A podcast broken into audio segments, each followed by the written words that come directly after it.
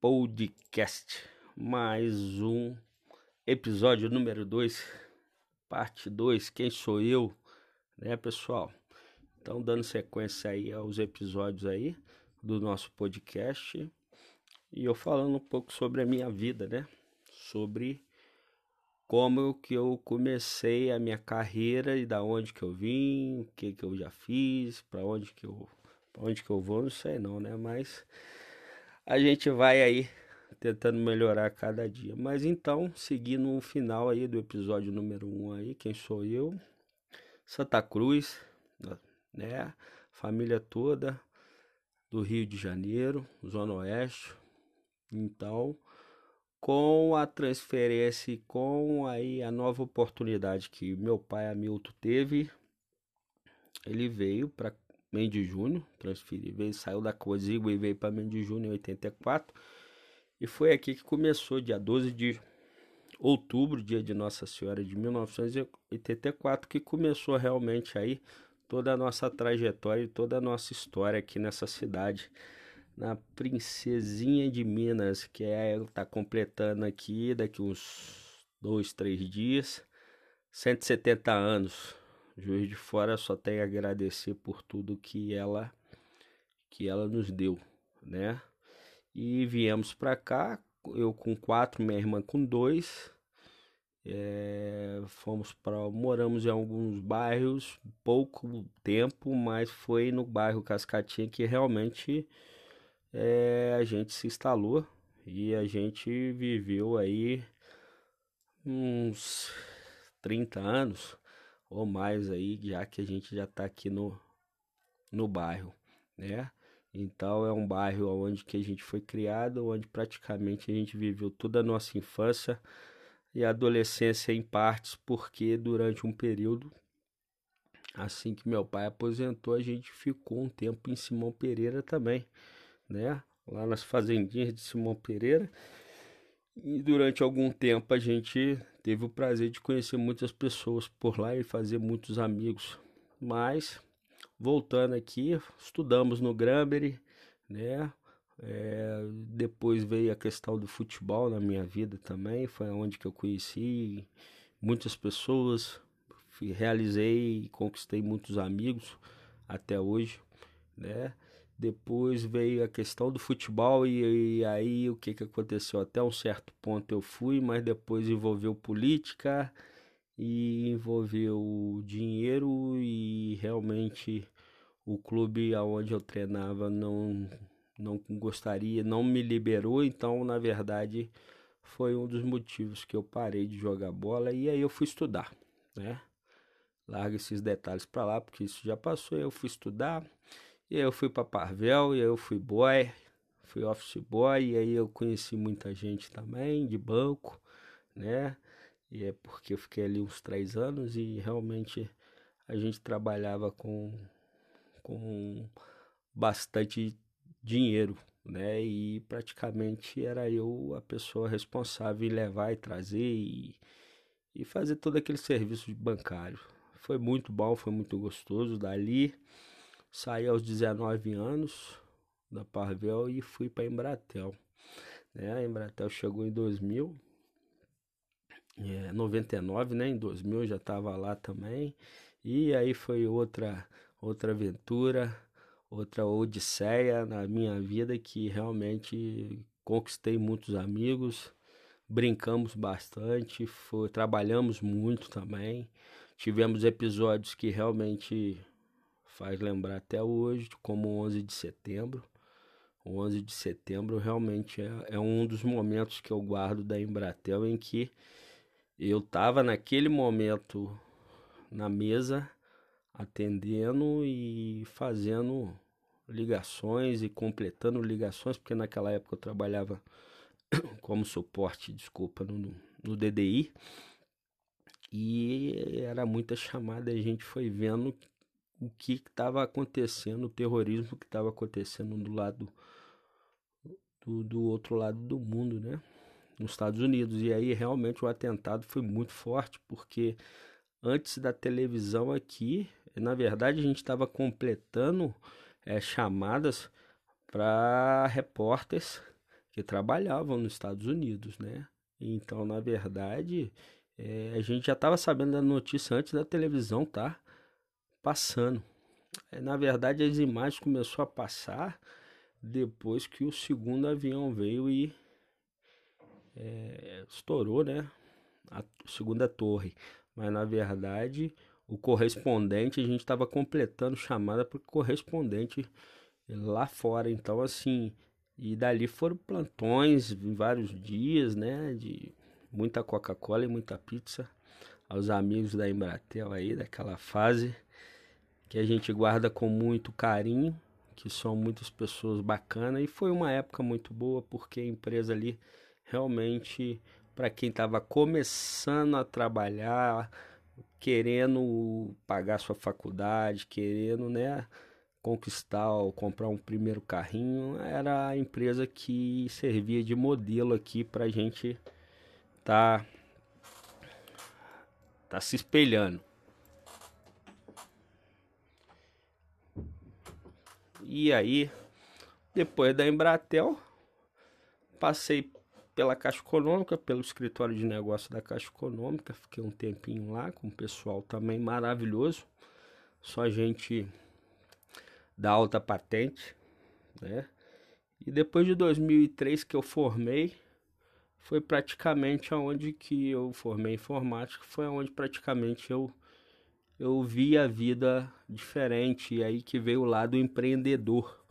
E foi aonde que eu comecei a realmente a ver que eu tinha um lado diferente, que era o lado de ser dono do próprio negócio.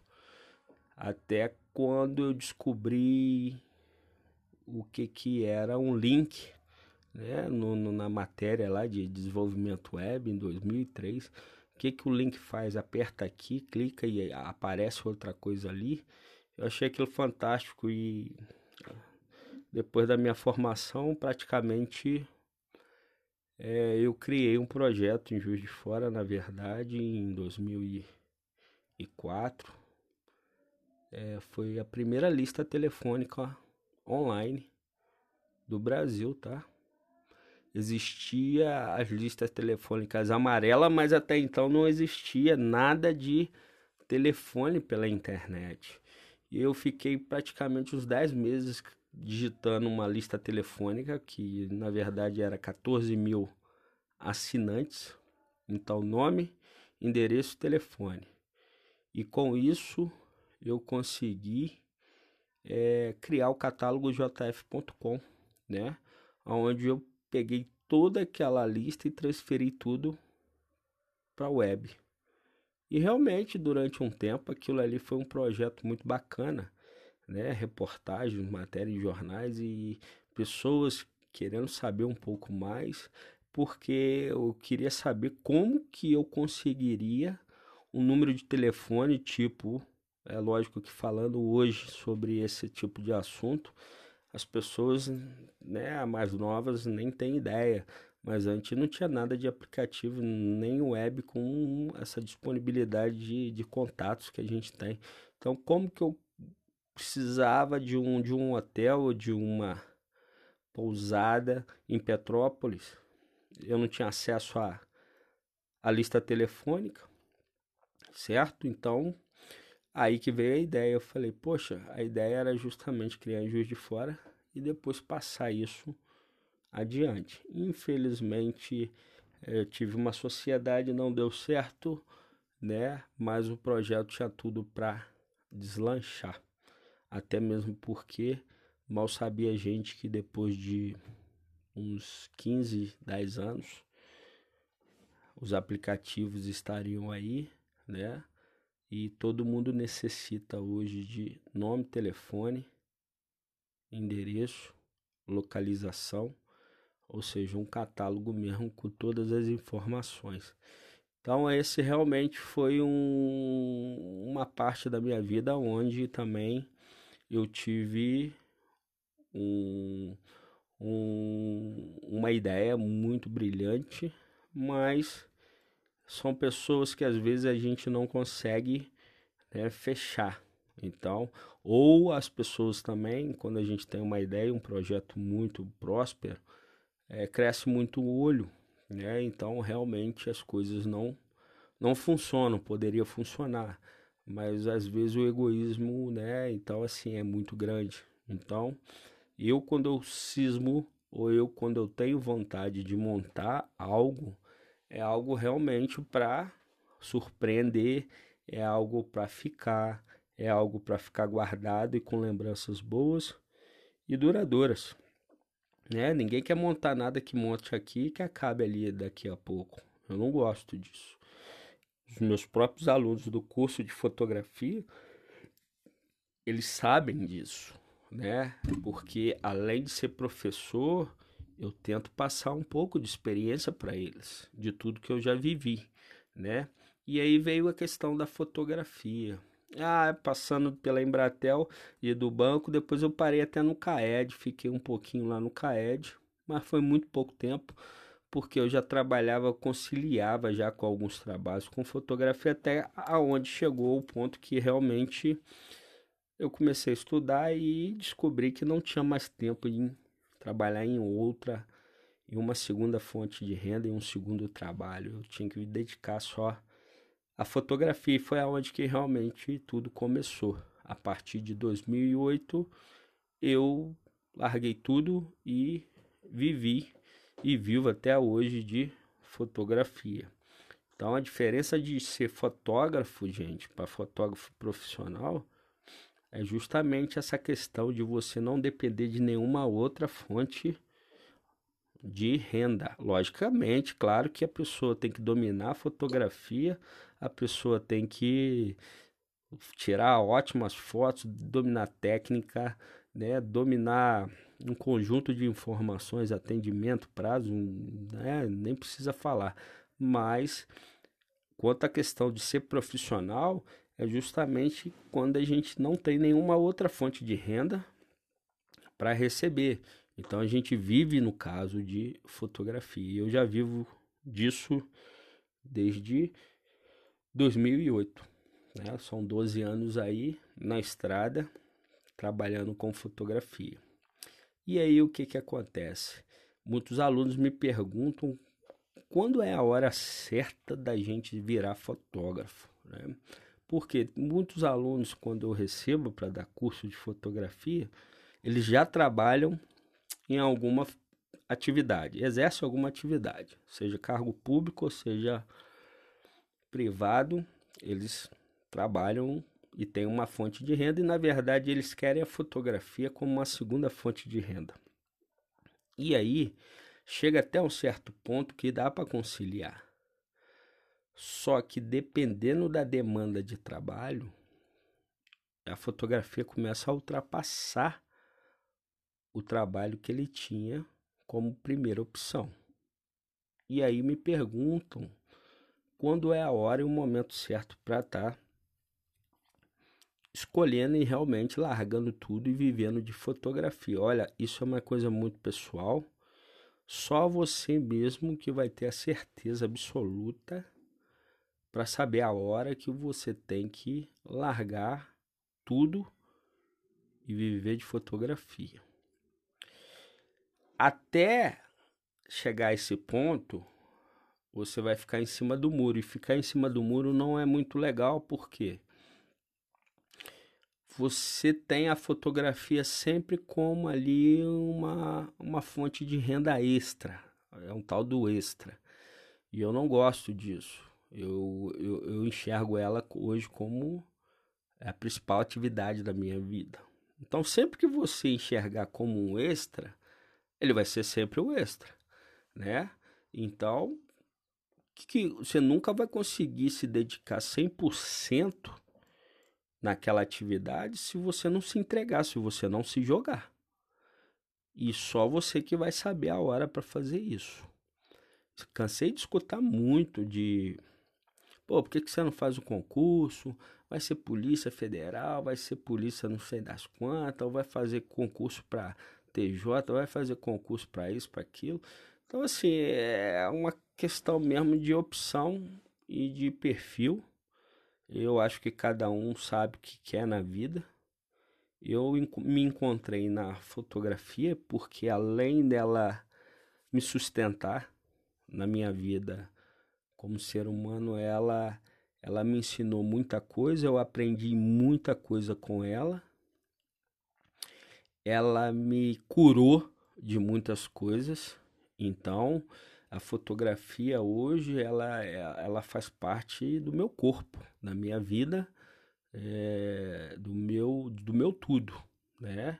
É como se fosse uma religião? Sim, considero como se fosse uma religião, porque se eu não sobre, eu, sem ela eu não consigo sobreviver, né? É algo tão forte que, que eu consegui é, nesse tempo todo construir com a fotografia que realmente as pessoas às vezes não entendem por que, que a gente é tão obcecado, né? Por que, que a gente respira a gente come, a gente dorme, fotografia. Então eu estou falando de, foto, de fotografia, estou falando de fotógrafos, fotógrafos profissionais, pessoas que realmente têm tesão, amam, vivem. Ou seja, sem a fotografia a vida acaba para ele. Né? Então a gente chega num ponto que a gente é um pouco selecionado aí no ramo da fotografia, porque a gente tem esse pensamento. A gente tem esse pensamento de que a gente vive e a gente respira fotografia. E corre no sangue, e corre na veia. Né? De arrepiar quando você faz uma foto bonita, quando o cliente te elogia. A fotografia ela trabalha com a autoestima, não só sua, que é o fotógrafo, como a do seu cliente. Então, você é responsável em pegar e criar uma foto, produzir uma fotografia e aquele cliente ali, dependendo do resultado, ela pode estar na pior fase da vida dela, que com uma fotografia você transforma aquela pessoa. Você transforma o ego, a autoestima, você transforma o dia daquela pessoa, você transforma até a vida daquela pessoa. Então, eu, como eu já disse, eu recebo muitos alunos também que fazem, fazem curso de fotografia e, na verdade, a fotografia que eles estão buscando vai servir mais como terapia do que como fonte de renda. Então, aí que entra a questão da fotografia. Por que, que a fotografia cura? Ela cura sim. Ela cura o que? Fobia, depressão, é, asperge, mais o que? Tudo que você possa imaginar, tudo que você possa imaginar de doença emocional, ela é capaz de curar. Eu não sou médico, mas eu falo por por mim prova viva de tudo aí que vocês possam ter. Então, assim, ela me fez e ela me faz acordar todos os dias acreditando sempre que vai dar certo. É uma força tão forte quando se eu falo de fotografia, independente da área que você vai trabalhar, logicamente você tem que estar atento ao mercado, porque tudo pode mudar de uma hora para outra, da mesma forma que aconteceu agora, né? Então, para quem trabalha com eventos, teve que dar uma segurada aí, porque a pandemia chegou e é uma coisa que ninguém esperava. Quantas pessoas que trabalham com eventos, quantos fotógrafos que trabalham, quantas pessoas que trabalham com cameraman, filmagem, né? Quantas pessoas envolvidas aí na parte de cerimonial, na parte de loja de roupa, de vestido, quantos DJ, quanto é muita gente. É, é um mercado muito grande, né? Eventos é realmente um mercado onde não falta trabalho, certo? Envolve aí as formaturas também, os aniversários, né? Então se envolve um mercado gigantesco. Só que realmente aconteceu algo inesperado. E aí a gente vai ter que se reinventar. É, eu vejo dessa maneira. Porém, é um mercado também que a gente não sabe até quando, mas também a, o, o profissional ou a pessoa que depende dessa fonte de renda única, imagina só como é que está sobrevivendo, né? Então, quanto à questão se a pessoa é MEI, se a pessoa é informal, né? A importância de ter um MEI, de ser microempreendedor, às vezes até nessa hora aí quebra um galho. Mas a gente precisa reinventar, né? Porque se isso demorar muito, como é que faz? Então, é um dos exemplos aí, e esse exemplo que está passando são vários que eu tenho na minha vida como fotógrafo, que eu ensino durante o meu curso de fotografia da Paparazzi Fotos, que o aluno, quando ele fica comigo, quando ele senta para é, é, escutar eu falar, é desse jeito aí. Eu tô falando aqui há 21 minutos aqui, mas é como se eu nem começasse a falar. Esse bate-papo, eu levo o curso com uma dinâmica extremamente fácil de, de, de ser absorvida para que seja realmente um curso gostoso, curso que às vezes em duas horas o aluno Cada encontro, o aluno ele nem percebe que a aula passou. Então isso é muito bacana, isso é muito importante. Então, isso tudo eu vim aprendendo, logicamente, com a vida, né? Com tudo e por onde que eu passei. Então, voltando ao assunto da fotografia, essa questão, gente, de usar a fotografia como profissão principal, a gente tem que realmente planejar, porque ser fotógrafo não vira do dia para a noite. Ser fotógrafo não adianta ter uma câmera de entrada e uma lente de entrada e achar que com aquela câmera com uma lente 1855 você vai resolver a vida de tudo. Não vai, não vai. Você vai cair do cavalo. Não adianta achar que com uma câmera e uma lente e com um curso básico você vai dominar a fotografia. Não vai. Não vai. Eu estudo até hoje, eu dou aula e eu estudo até hoje. Não paro de estudar. Gosto, amo tecnologia, amo fotografia. Né? A quantidade de, de foto, quantidade de câmera, quantidade de celular, quantidade de drone. Não precisa nem falar. Como é que você acha que você domina isso tudo? A gente tem que estudar. Estudar muito. Estudar muito mesmo para você sempre se manter no, no topo. Porque a fotografia ela exige isso. Como a tecnologia é uma coisa constantemente é, criada, é, inovação toda. Mais um, começando mais um podcast Paparazzi Fotos. E aí pessoal, tudo bem? Novamente estou aqui gravando um áudio, né? gravando um arquivo para que vocês com calma depois possam escutar. E hoje o tema vai ser o seguinte: quem sou eu? vou contar um pouco da minha história, da minha história como como pessoa, como profissional, né? Então muita gente me conhece como Yata da Paparazzi, o Iata, o professor, o mestre da fotografia. Sim, mas nada foi, nada aconteceu por acaso, nada foi tão simples de conquistar, né? Trabalho no ramo de fotografia desde 2008 como profissional, tá, pessoal? Já trabalhava antes, mas não sabia, já não era totalmente profissional. Então o Iata veio do Rio de Janeiro, o Iata é de Santa Cruz, Zona Oeste. O Iata Anderson, ele vem, a raiz dele vem bem lá da avenida, no final da Avenida Brasil, né? Então Santa Cruz, a todo, a todo povo, a toda a família de, de Santa Cruz, Zona Oeste, fica aquele meu abraço, sempre é, de muito respeito. É, eu tive a oportunidade de vir para Juiz de Fora em 84, quando meu pai veio transferido da Cozigba e veio para Mendes Júnior.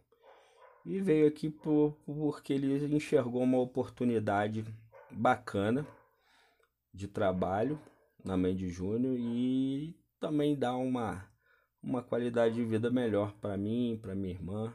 E foi assim que começou a nossa a nossa história em Juiz de Fora. Chegamos dia 12 de outubro de 1984 e até hoje estamos por aqui.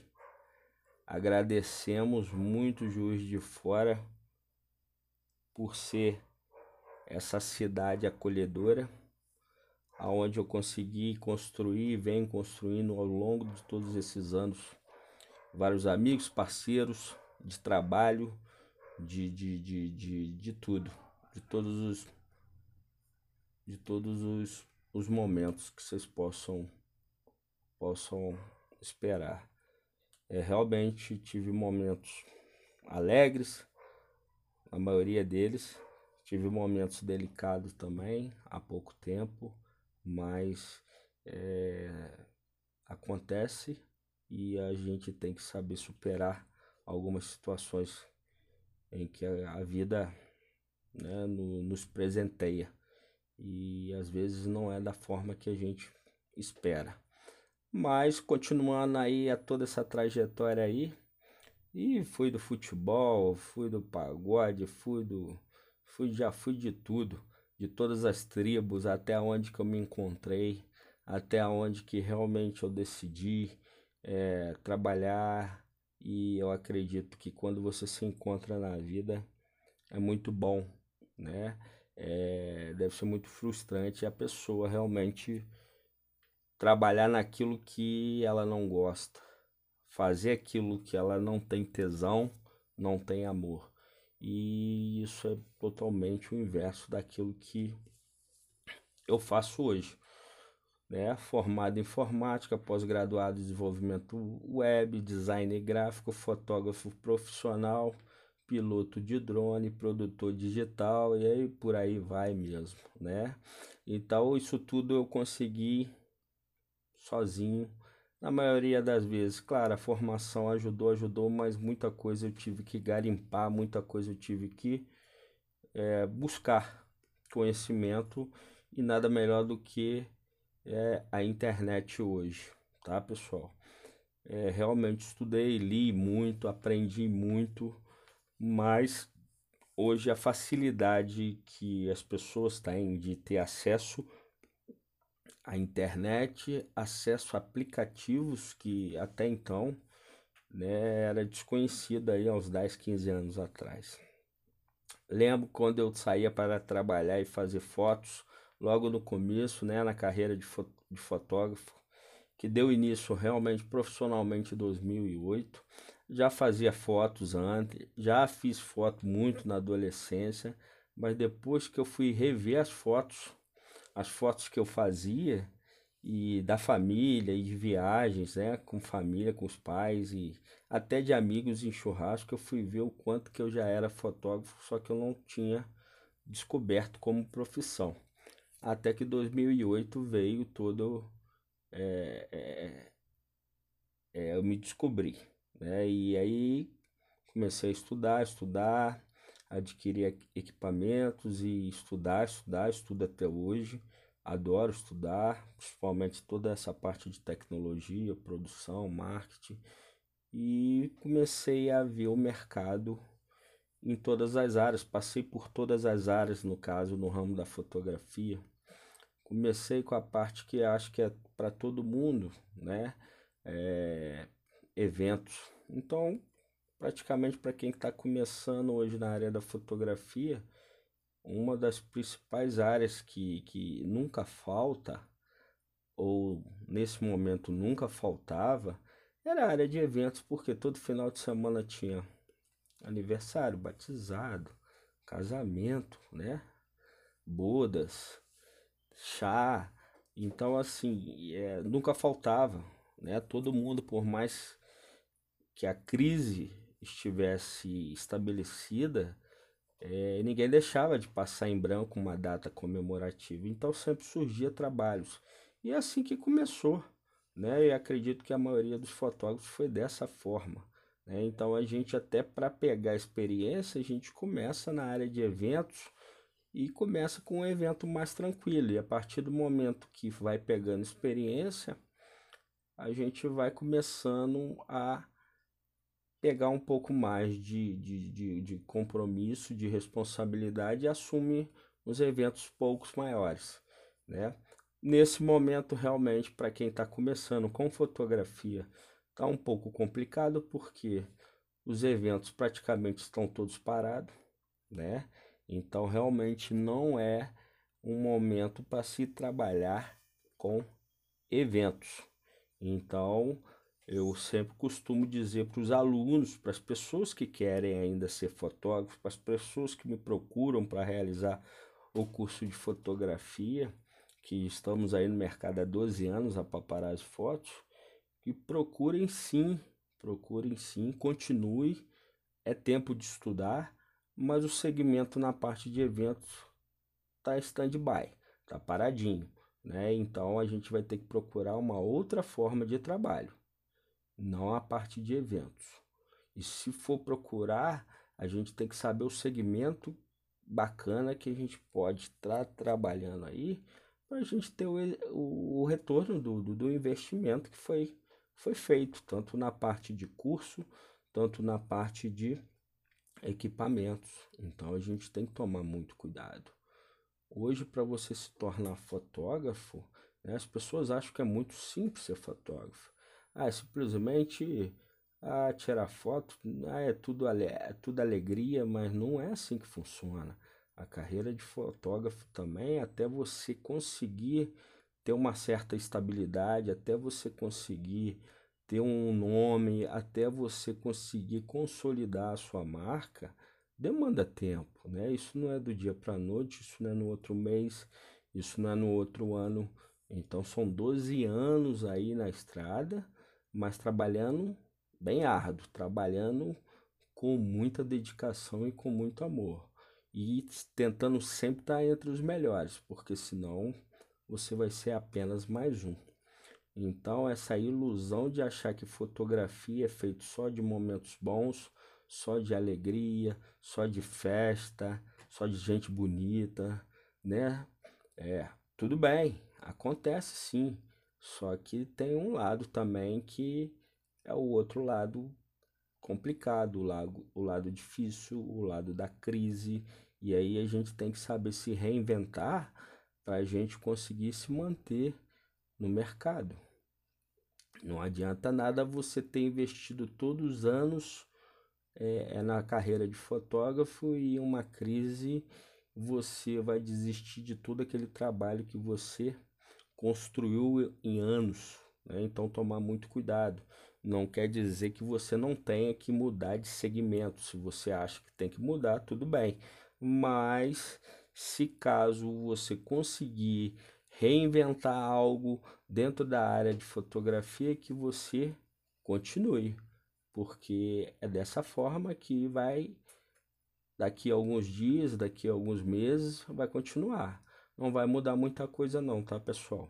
Então, vamos começar a pensar, vamos começar a, a recriar, né, para que a gente possa sempre estar aí é, no mercado de trabalho, fazendo a nossa prestação de, de serviço positivamente. A fotografia em si, é, é, é, é algo maravilhoso. Eu costumo dizer que a fotografia é, ela cura, tá? A fotografia é muito mais do que um clique. É, a fotografia ela mexe com a autoestima. A fotografia ela mexe com o ego das pessoas. É, hoje a, a, os aplicativos, hoje as redes sociais, ela demonstra muito isso, né? Basta você entrar numa rede social que você vê ali, ó, dependendo dos seguidores, claro, ou das pessoas que você segue, ou das pessoas que né, seguem você, a vaidade é uma coisa muito grande nas redes sociais. O ego, né, demais. Então, assim, as pessoas querem de qualquer forma o que mostrar o lado bonito da vida ou pelo menos tentar, né? Para algumas pessoas, pelo menos tentar aí algo que, que elas fiquem bonitas, para que elas possam que receber um elogio, para que elas possam receber o que um match, uma curtida, um comentário, que através de um simples comportamento desse, é o suficiente para mudar o dia dessa pessoa. Então, é, a fotografia ela tem, ela tem esse efeito, esse efeito de fazer com que, por mais que você esteja mal ou numa fase não muito boa da sua vida, mas uma fotografia que você realiza e que você posta, às vezes através de alguns comentários, faz com que o seu dia mude. Né? E eu recebo muito alunos que não só querem ser fotógrafos profissionais, mas querem também trabalhar a fotografia como se fosse uma terapia, uma ocupação, algo para trabalhar justamente essa questão né, íntima, que é fobia, que é sentimento de medo, que é depressão, né? Então assim, eu recebo e às vezes tenho essa responsabilidade de estar conduzindo esse aluno é, síndrome de Asperger, né? Então tem de tudo e eu tenho que ter o máximo de cuidado para que esse meu aluno ele possa ter confiança em mim ele possa absorver as informações e que ele possa trabalhar isso no íntimo dele. Então não é só a chegar lá, apertar o botãozinho, achar que é fotógrafo que não funciona dessa forma. A diferença é muito grande, tá, gente, de ser fotógrafo e tirar foto. Tirar foto todo mundo tira, poxa. Né? Não precisa de curso de fotografia. Para que fazer curso? Algumas pessoas ainda perguntam: ué, o Iato trabalha ensinando fotografia? 12 anos. Nossa, mas precisa fazer curso hoje qualquer dispositivo aí tira, tira foto? Então essa mentalidade ainda das pessoas é, é muito errada e a distância é muito grande entre tirar foto e fazer uma fotografia. Tirar foto realmente qualquer pessoa faz, bota no automático aí qualquer dispositivo, aperta o botão e deixa que ela resolve mas provavelmente pode ser que o resultado da foto não seja do jeito que você quer. A diferença de você fazer fotografia é justamente você controlar a câmera daquele dispositivo e você fazer a foto e querer que o resultado daquela foto seja do seu jeito não da, do jeito do, da câmera do aparelho. Não é ele que decide do jeito que tem que fazer a foto, é você que decide o jeito que você quer o resultado da foto. Então, essa quando você tem um domínio do equipamento, quando você consegue realmente mostrar para as pessoas que quem manda na fotografia é você e não é o equipamento, isso é super interessante, até mesmo porque nem precisa de equipamento top não. Claro, não vou entrar em detalhes ainda agora, é, claro que cada segmento e cada atividade que for exercer na fotografia precisa realmente de um equipamento de ponta para estar tá, tá exercendo aquele tipo de trabalho, mas hoje eu gosto muito mais de estar tá trabalhando com, com equipamentos baratos e equipamentos que as pessoas até duvidem que foi realizado por ele tipo celular, né? Então, assim, muita gente acha que com o celular a gente consegue usar ali um modo câmera, um modo retrato, que era o fundo desfocado, mas é, a gente consegue muito mais, né? A gente tem hoje aí o smartphone que realmente, mesmo que não seja o top do top, mas assim, qualquer celular hoje intermediário, posso classificar dessa forma. Já é possível a gente fazer muito trabalho com ele. E esse que é o grande barato, é você não gastar muito e você produzir conteúdo de altíssima qualidade. Então eu defendo muito é, esse, esse estilo, esse estilo de vida, né? Então é necessário sim fazer curso de fotografia? Claro que é. Claro que é. Porque, ah, eu posso aprender pela internet? Pode, mas você vai ter que ser uma pessoa muito dedicada para aprender pela internet. Só que nem sempre você também vai conseguir resolver ali e tirar suas dúvidas, tá? Ah, eu posso fazer o que? Uma faculdade? Pode também. Vai demandar tempo, vai demandar né, anos, mas posso fazer um curso presencial posso fazer um curso online ao vivo, igual eu estou conversando com vocês, mas seria a mesma coisa que se eu tivesse com uma webcam aqui ligada e um aluno de uma outra cidade ou distante da minha casa, é como se ele estivesse na minha frente. Então, acredito que vai funcionar agora dessa forma, né? Mesmo que normalize aí a situação da pandemia, mas acredito que o meu ritmo vai ser esse, tá? E é claro que as aulas práticas podemos marcar um encontro ou outro, mas a parte da teoria não há necessidade. Além disso aqui que a gente tá, é, tem a oportunidade de estar tá, é, desenvolvendo e aproveitando, que é uma estrutura internet aqui com uma câmera, com microfone ou com celular, você consegue aprender. Não é uma aula gravada, é uma aula ao vivo, volto a dizer. Então eu consigo enxergar o que você está fazendo, eu consigo compartilhar uma tela minha com a sua e acompanhar todo o processo que você está manipulando no, na câmera, no instrumento ou no celular então fica muito mais fácil a gente trabalhar dessa forma. Então, pessoal, a, a fotografia em si, quando eu estava começando a falar de eventos, é, e acabou que a gente começa a entrar em, em outras situações, é, a fotografia na parte de eventos realmente hoje no momento ela está um pouco para quem trabalha nessa área meio preocupante, né? Porque muitos casamentos, muitos aniversários, muitos eventos foram cancelados ou foram remarcados, né? E aí realmente deve mexer muito tanto no lado financeiro como no lado emocional também da pessoa. Então, vamos ter tranquilidade, vamos tentar no máximo do possível aí tentar é, conciliar, né? Fazer acordos aí, porque realmente foi algo que ninguém estava esperando, né?